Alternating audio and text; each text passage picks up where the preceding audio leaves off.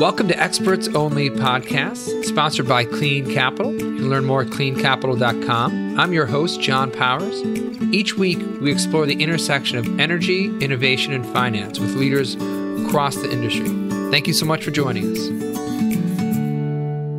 Welcome back to Experts Only. I'm your host, John Powers.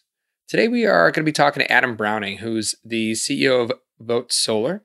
Go to votesolar.org. Vote Solar has really done incredible work over the last almost 20 years, helping to drive policy and regulation to move our industry forward.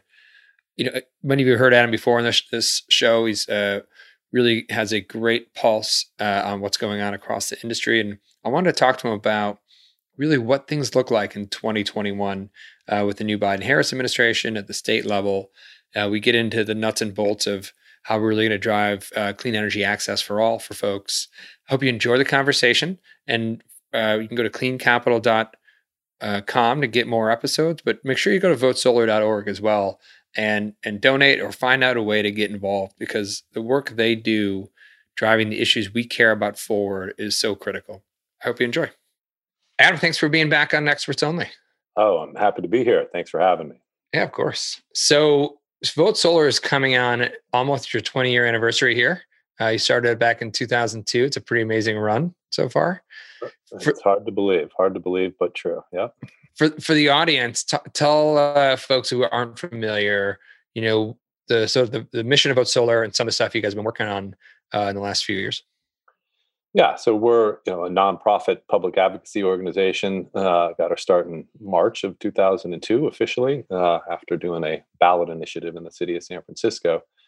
Our goal initially was just to bring solar energy into the mainstream, working state by state. Like, how do we set the right rules of the road, the right policies in order to create a vibrant solar market, with the goal of bringing down the cost of solar. Now that solar is really cheap, in some cases the cheapest energy source, our mission and our focus has shifted. Our goal is now 100% clean electricity, equitably deployed, with a real focus on ensuring that the benefits and the participation in this new energy economy that we're building are equally shared by all. We still work principally at the state level, and last year we had one of our biggest years ever, where we intervened in regulatory legislative proceedings. I think we had about 78 different regulatory proceedings, 14 different major legislative campaigns, results of which we're looking at 44 gigawatts of new solar demand, as well as really impacting over 30% of the U.S. population. So we go to where many of the most important decisions are made, which is at the state level. Let's talk about a state level work for a second. We are going to talk, just for the audience, a lot about 2021 and beyond and what to expect out of the new administration. But because for the last 4 years, the fight has not been at the federal level. It's been a state by state chess game, and you all have been incredibly effective in that fight. How did you have to sort of shift your strategy, say, looking back over the last few years, and execute to be able to play that state by state game? And then for folks that, that have assets or companies in the states, how can they be more engaged to help push these policies at the state level? Yeah. So, since our founding, we were really focused on a state by state approach. This country does have a commitment to federalism when it comes to many of the major decisions around energy policy. Federally, we've mostly looked at tax policy, frankly, as a sweetener that helps the states that want to go someplace go faster. So, I think the advantage here is, A, it's a venue where most decisions are made in front of public regulatory commissions, public utility commissions, state legislatures. They're the ones that establish, say, like clean energy standards, renewable portfolio standards. They do the rate making that really drives distributed generation. And the secret there is, there is no cookie cutter approach. You need to have bespoke campaigns in every place where you reverse engineer, power map who's making decisions, how are they influenced. Our focus, it's not patented game plan, but it's open source here, but is an inside and outside strategy, where you first have deep regulatory analysis, you make your case with numbers, you lawyer up and you get involved in the proceedings, but you never win just because you're right. You wrap around the campaign that really drives the politics and taps into the fact that super majorities of people in this country want to see this transition. And you turn that into a campaign that matches your regulatory intervention and analysis. So we have always partnered with trade associations like SIA, principally, who really focus on how do you make change at the through Congress, and that really is a whole separate ballgame that of expertise and of policy instruments that just out of a need to stay focused, we've deferred to their leadership when it comes to that. And how do you find the balance at the state level from, I mean, you could put all your eggs into California and spend all your time just working California rules and regulations because it's the Super Bowl of clean energy, but you guys are focused on advancing stuff in Florida and Michigan and Massachusetts and in places like Oregon, New Jersey. How are you sort of structured to manage across such a, almost a 50 state strategy? Yeah, not quite 58. I think we're about 28 different states at different levels. We've organized. We're now 35 people, and we've set up a regional structure where we have senior regional directors for the major regions that then deploy both those regulatory and campaign assets in parallel. You are absolutely right. You could put 35 people on California policy and still have polls open. So our approach has been like this whole clean energy transformation can't be a California only. This needs to be really national. Everybody needs to feel that they have a role and a benefit in this clean energy transition. So we mostly focus on places that want us, that have a core of policy support. And I'd say we probably have 30% where we reserve to like the super hard states where you're swimming upstream, but you got to start somewhere and provide a foothold, a beachhead, and build something that momentum where it hadn't been before. I will say, we got our start working in the Southeast, and opportunistically, a foundation wanted our partnership, and it has been one of the most rewarding things of my career. That's interesting. Working, it is the Southeast now has some of the largest growth and some of the biggest opportunities. Can you talk about that for a second? Like, what do you see was the misconception? And I would probably have those same misconception myself. When you look at the Southeast, people are just like, look, you have to wrestle with the utility monopolies, and the demand is just yet to be there, but it sounds like it's changing. Oh yeah, and again, this might be in the Southeast. I think you have some of the strongest.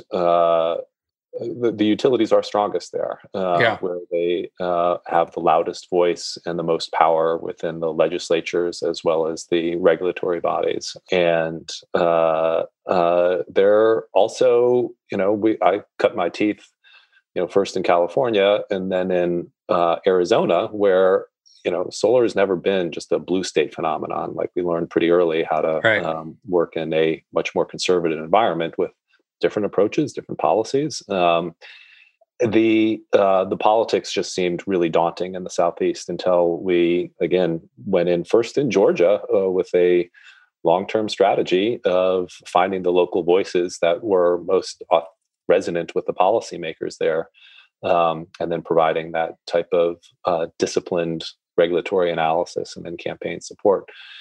And, the Carolinas, I think they're incredibly promising areas. Absolutely, as well. Yeah. Duke is the largest utility in the country. And we have a lot of direct engagement right now. They've adopted voluntary net zero goals, but their IRP is still chock full of gas. They want to build something like 10 to 14 gigawatts of new gas. And I think we have a good strategy for skipping that as we roll off a coal, skipping that gas and going directly to clean. Looking back at 2020 or even maybe 2019 through today, is there any one or two campaigns that you're exceptionally proud of getting over the goal line? I think this energy transition happens on many levels. There's a rooftop, there's a community solar element. And then, you know, there's a huge excitement around 100% clean energy. And, you know, this past year, which people would have laughed at 10 years ago, but now it's a reality. Oh my God, you know, like I remember when, you know, California, like trying to get to 10% was like, oh my God, that seems so aspirational. And now it doesn't. Nice. So, you know, through, I think that's been another element of our work is that there is some benefit of incrementalism as you set a goalpost as far as you can, build power, and then continuously set it farther and farther. You can get to a point where you can get to a point right now where we have, you know, 9 states with 100% clean energy laws. These aren't aspirational goals. They have compliance deadlines as well as penalties if they're not achieved. And 2 of these happened in the past year. So Virginia, you know, was really right before COVID hit, and just such a wonderful win that immediately changed the entire conversation around, you know, Dominion pulled their IRPs, got rid of like the plans to build gas, and now it's clean going forward. As a former Virginia resident, I'll tell you, I was shocked, obviously very pleased to see that, but knowing how hard it is to move Dominion in the right direction, but they did. And to be clear, you know, that was really a win by many local advocates that have been working really long and hard. So I do not want to overclaim victories here. There are so many groups that are, I think it's a real lesson to learn, which is that, you know, all politics is local. And but I think the advantage of you all coming in and supporting that is having the data, having the homework, having the track record, having the playbook for folks to execute on, right? Because the local, it's no more powerful than the folks locally, but they don't often have the playbook to know how you won things in Florida and how you won things in North Carolina and in southern states. So we were pleased to play a supportive role, but particularly in Virginia, like the real hats off go to the local leaders. That's great. And everywhere. Arizona is the other place where it's not a renewable energy win, but a 100% carbon-free win. And the politics of Arizona are complicated and they're dynamic and they're changing. And we've worked there for a really long time. But, you know, we talk about the last 4 years, whether we were bereft of federal action. I think we had some of like the best state success over these last 4 years. Absolutely, for a couple of reasons. One, you know, the cost has just been changed. We're having very different conversations about how much it'll cost versus how much it will save to go renewable. Secondly, in the face of a federal government absolute intransigence, you had state leaders who were like, "Oh, cavalry's not coming to the rescue. Right? If we're going to win on this, like it's up to us." And I think that is really the mindset that we all need to like keep and maintain as we go forward. Leadership happens at every level. You cannot wait for somebody else to solve this problem for you. Take this matter into your own hands and run with it. Yeah, I think it's really important. And we talk about this on the show a lot, how the fundamentals of the industry are very strong now. For the last decade, you've got a workforce that's trained. You've got capital that is cheaper than ever before, that is trusting in the long-term viability of this as an asset. And you have, because of the work you guys are doing, the right rules and regulations falling into place. And then, you know, the next phases, which I do want to talk about a little bit later, is, you know, how we make it more equitable and the opportunities that are there. But I do want to say, you know, with the strong fundamentals that are in place, the change that is happening at the federal level may really provide an opportunity to continue to accelerate the work that's been done the last few years. We talked a little bit offline, and I think you reminded me that Governor Granholm, who's going to be hopefully the next Secretary of Energy, was a Vote Solar 2012 Advocate Award winner, which is amazing. A Solar Champion Award, yes. So. What do you sort of see with her leadership at DOE, and what to expect over the next few years in terms of some of the changes from especially what we've seen in the last 4 years? Yeah, you know, DOE is a really interesting agency, and who you choose to lead it sort of, I think, signifies what you think your theory of change really is now. And so our question right now, if we're thinking about transforming energy, is it really, do we need to invent new energy sources? Is it principally an R&D question? And this isn't an either or. This is where your emphasis is. Yeah. If so, you know, you would choose a Nobel Prize winning physicist.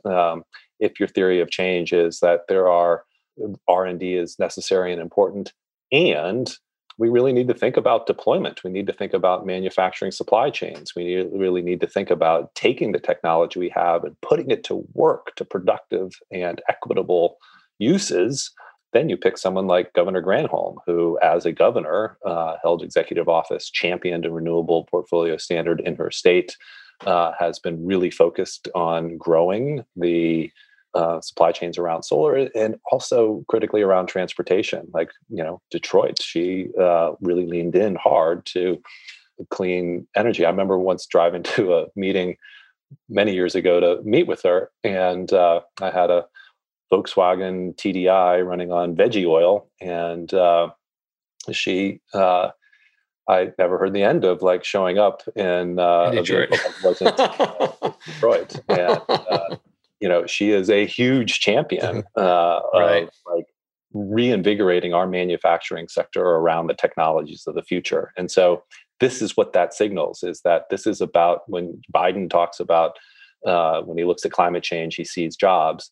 This is how you put paid to that premise. And I think this will really be about deployment, about jobs, about growing our economy in very productive ways around the technologies of the future. That's what I see. Yeah. So for people that aren't as familiar with the governor, if you sort of step back for a second, I think Adam's point is right on here. If you look at who Obama appointed, they were all doctorates. They were very focused on the technology or the acceleration of the technology. Can you talk a little bit about what the governor has done post her time in Michigan the last few years to help focus on what you're mentioning, which are really about sort of the next phase of the industry, right? The acceleration of the industry. Yeah. I mean, you know, while she was governor in Michigan, she was really focused on renewable energy. She definitely played a role during the Obama administration in rescuing of the auto sector, you know, keeping those companies alive and being a strong catalyst for the transformation to the electrification of transportation. She's on a couple of different boards of clean energy companies that Proterra, an electric bus company that manufactures in South Carolina, as well as I believe California, but don't quote me on that. Yeah, they do. I've had Ryan on the podcast in California. There you go. So, you know, these are, you know, I think we are trying to fundamentally remake how we get our electricity. And there's a huge opportunity to capture a lot of upside in jobs. And so she's been a lecturer here at UC Berkeley. She lives out here in Oakland now. I presume she'll be going back to DC. This isn't something that you can do just by Zoom. Right. Not at all. I don't need to speak for the governor on this, but... Right. you know, she has that now real focus on that private sector experience of like, how do you really build the companies necessary to completely, you know, transform our economy around clean energy resources. So. No, that's great. And look, I don't make this whole episode about the Biden-Harris plan, so I'll sort of put that to the side, but this will be coming out around Inauguration Day. And I think one of the things that's very exciting in the drumbeat sort of post-election is that we're seeing climate leaders being put across multiple agencies. They're being put at Department of Transportation. They're being put at Treasury. They're really focused on in places like Interior, which are so critical to transmission and BLM. Climate is no longer going to be focused in one specific area, but it's going to really come across the entire sort of bureaucracy as a whole. Plus, you have leaders like John Kerry coming in to focus on the international space and Gina McCarthy, the former EPA administrator, focused on the domestic climate policy. How do you see that sort of transformation helping in the work that we're doing in the solar industry? And do you sort of see the return of federal leadership accelerating some of the work you're doing at the state level? Or is it going to be something that, you know, people are still afraid it's going to disappear in 4 years? Yeah, I mean, let's just start with, you know, first Biden won on a climate platform. He campaigned in swing states in the last moments of the campaign around climate. And, we've seen a lot of polls that show that bipartisan support for this clean energy transition are through the roof. So what I see now that you've articulated is a desire to actually govern with that mandate. And, I think there's going to be a tremendous amount of, this is really also a part of looking at climate as a solution set rather than as a problem set. This is about providing jobs and reducing costs and increasing the quality of life rather than a painful giving up of things that we would otherwise like. And in order to achieve that, it is multi-agency, it's multi-sector, it's multi-dimensional. First and foremost, the government, the federal government, is an enormous consumer of energy and has a lot of building stock, and a full transformation of that to be centers of climate solutions, I think, is going to be really be a shot in the arm in terms of growth for demand opportunities. There are a ton of things that the federal government can do to help remove obstacles and provide tailwinds rather than headwinds to the fundamentals of the market, as you point out, that are already in place. And so I look at the transformation of FERC right now, and Alison Clements is a huge champion of really using wholesale markets, that intersection between individual participants and getting value through wholesale markets. She's been working on sustainable FERC for a long time. She is a wonk's wonk that really understands that state climate. You need to be a FERC. And I think, her leadership is going to be transformational and wonderful. So I think, what that final agenda looks like will depend a lot on whether or not how the elections go in Georgia and the balance of power in the Senate, of whether there's going to be some legislative options available. But even without, there is a huge amount of just executive action and the power of the purse that the federal government can do. I also see, regardless of how things go in early January in terms of the balance of power at Senate, we are, Europe right now, much of the rest of the globe is talking about a green recovery. How do we catalyze an economic recovery that this pandemic has brought on in a way that also prevents the next disaster? And we just here in the U.S. haven't had, either at a state or federal level, there's just been no oxygen in the room to have these discussions. Everyone's been focused on what happens to schools, what happens to restaurants, what happens to state budgets, whether or not we continue to have a constitutional democracy. And we haven't been able to really have a focused effort on the recovery. That all changes in January, both at federally, at state, as the vaccine rolls out. And so that's what I anticipate much of the spring to be about, is the economic change. But I feel the benefit, one opportunity is that conversation about the green recovery has happened in the circles where we're prepared to move forward when the bandwidth opens up post, vaccine getting out and people getting a chance to catch their breath. So I feel like there's some really good solutions being pushed to get to some of these climate solutions. Solar is going to be such a critical part of the solution set, and the work you guys are doing will only continue to accelerate and be more important. So looking into 2021, I want to talk about first some of the regulatory and maybe legislative or campaign goals you guys have or are putting in place looking into 2021, how people can play a role in that, but also how we can ensure sort of equal access now to clean energy. And you guys are doing such great work in the climate environmental justice space to ensure access. So I definitely want to spend a little bit of time on that. So looking into 2021, at the state level, what are some of the regulatory initiatives that you're focused on and hope to succeed over the next year? Yeah. So, and I think it really does make sense to also address equity right now. And the way that we have completely changed how we go about our work. So we have reorganized and restructured into these regional teams with the express interest and desire to build durable and authentic partnerships with the communities that we wish to serve, with environmental justice and frontline communities, and have them set the agenda to describe the problems that they would like to solve and put our partnership to work into supporting those. The premise here is that we cannot get to 100% without really articulating both a goal as well as a process that serves the interests of everybody.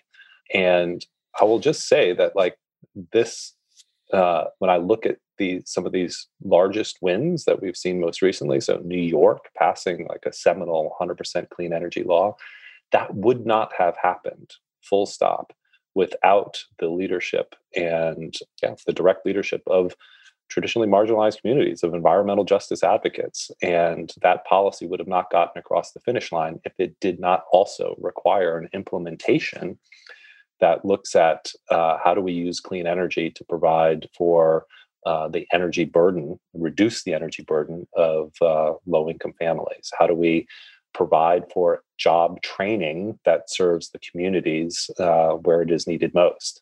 Those were pieces of that legislation that were critical parts of it actually succeeding. So this, when I describe, this change in our process and our focus, we have seen the results already collectively of how critical a reorientation of the solar advocacy and environmental advocacy movement, of which I've been a part of for a long time. So going forward, go ahead. I was going to say, one of the things we're looking at from the finance side was how do you incentivize for instance, the tax equity providers to understand that incorporating LMI communities into community solar is not actually a risk to them, but an opportunity. And we've been discussing different ways to put the right incentives in place, whether it be, adjusting the tax credit to a tax grant if you incorporated so much LMI, right? So there's got to be those levers in place to help, or is there, can the green banks put some type of credit wrap around deals so that, the fear of folks who may not pay their bill, right? Like that's the concern you hear on the finance side, right? And I think those are very easily achievable. Or the obstacles that can be overcome pretty easily, as long as we're thinking in the mindset, it's not just about setting the goal, but like, how do you actually overcome some of those obstacles along the way? And I think the work you guys are going to do is going to be critical there. And that's a key part of what I feel like we bring to the table is like, yes, you need to set a goal, but we have a saying at Vote Solar, like the passage of major legislation marks the beginning of your effort, not the end of your effort. Right, exactly. The implementation and solving those is absolutely key. And so, our access and equity team has set up an advisory group that is helping us to really understand the sticking points in terms of implementing these low-income solar solutions and devising policy and other programs in order to bridge those gaps so that these actually work to serve the interests of real people in real places. Absolutely. So, are there specific state targets that you guys have worked up or that you can share? You may not want to be able to share them, but that you really focus on in the coming 12 months. So if we have this conversation next December, you'll be able to sort of highlight the progress you made in some of these emerging markets. Yeah. I mean, I think we're going to be working for 100% clean energy or acceleration of those goals in a bunch of different states, Massachusetts, Minnesota, Michigan, Illinois is a place where this is incredibly ripe. It has been, had a governor that campaigned on this back in 2018 and still has yet to get this over the finish line.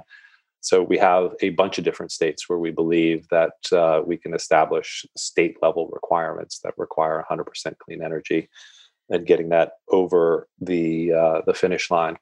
On the regulatory level, as soon as the pandemic hit, we made a pivot where we looked at like what is most needed right now.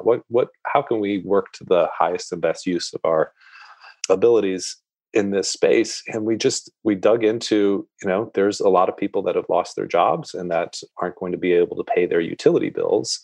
How can we devise a program that helped the people that is hurting the most? And came up with this idea called Clean Relief for Energy Debt, which in essence is, as we work to ensure that people don't have their electricity cut off because they've lost their job, they're still mounting a great amount of debt. How do we, you know, utilities are going to look to socialize all this.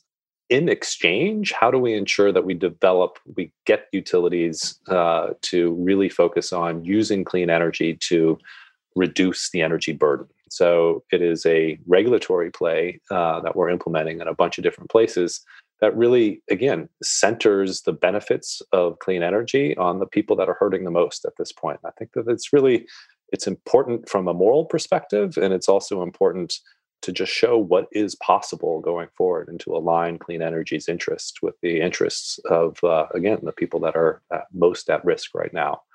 So I think we've got a couple of states that we're working on that: Florida, North Carolina, South Carolina, Arizona, Minnesota will be another place where we'll see that going forward. There are really large questions right now on what is the best pathway forward to clean energy. And we helped fund an analysis that came out recently with Vibrant Clean Energy, Dr. Chris Clack, that looked at the different pathways to getting to 95% clean energy. Now, this is really important because we're trying to articulate as coal rolls off, we're trying to make sure that we're not building gas in the interim, that we go directly to clean.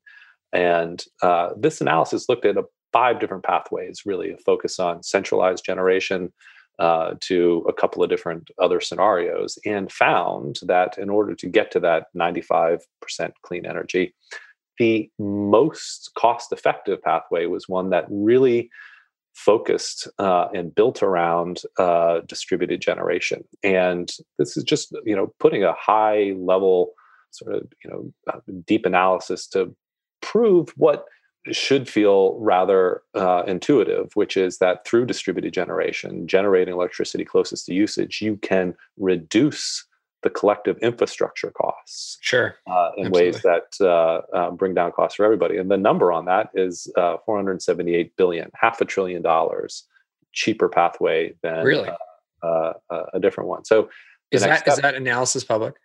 It is public. It's on our website. It is also on the Coalition for CCSA. We'll link to it. Right. So make sure you go to votesolar.org for folks that are listening and to get some. There you go. So I do think, you know, a big part of the next agenda for the state level is really around clean energy portfolios. Like, how do you find the flexibility in the system and put it to productive use in order to eliminate the need for, you know, dispatchable generation. Sure. And so we're in a scenario right now where in order to get a lot more, you know, solar, we also need to look at the entire flexibility agenda with the entire clean energy portfolio, which is, you know, storage is something where we're seeing incredible cost reductions and a lot of growth.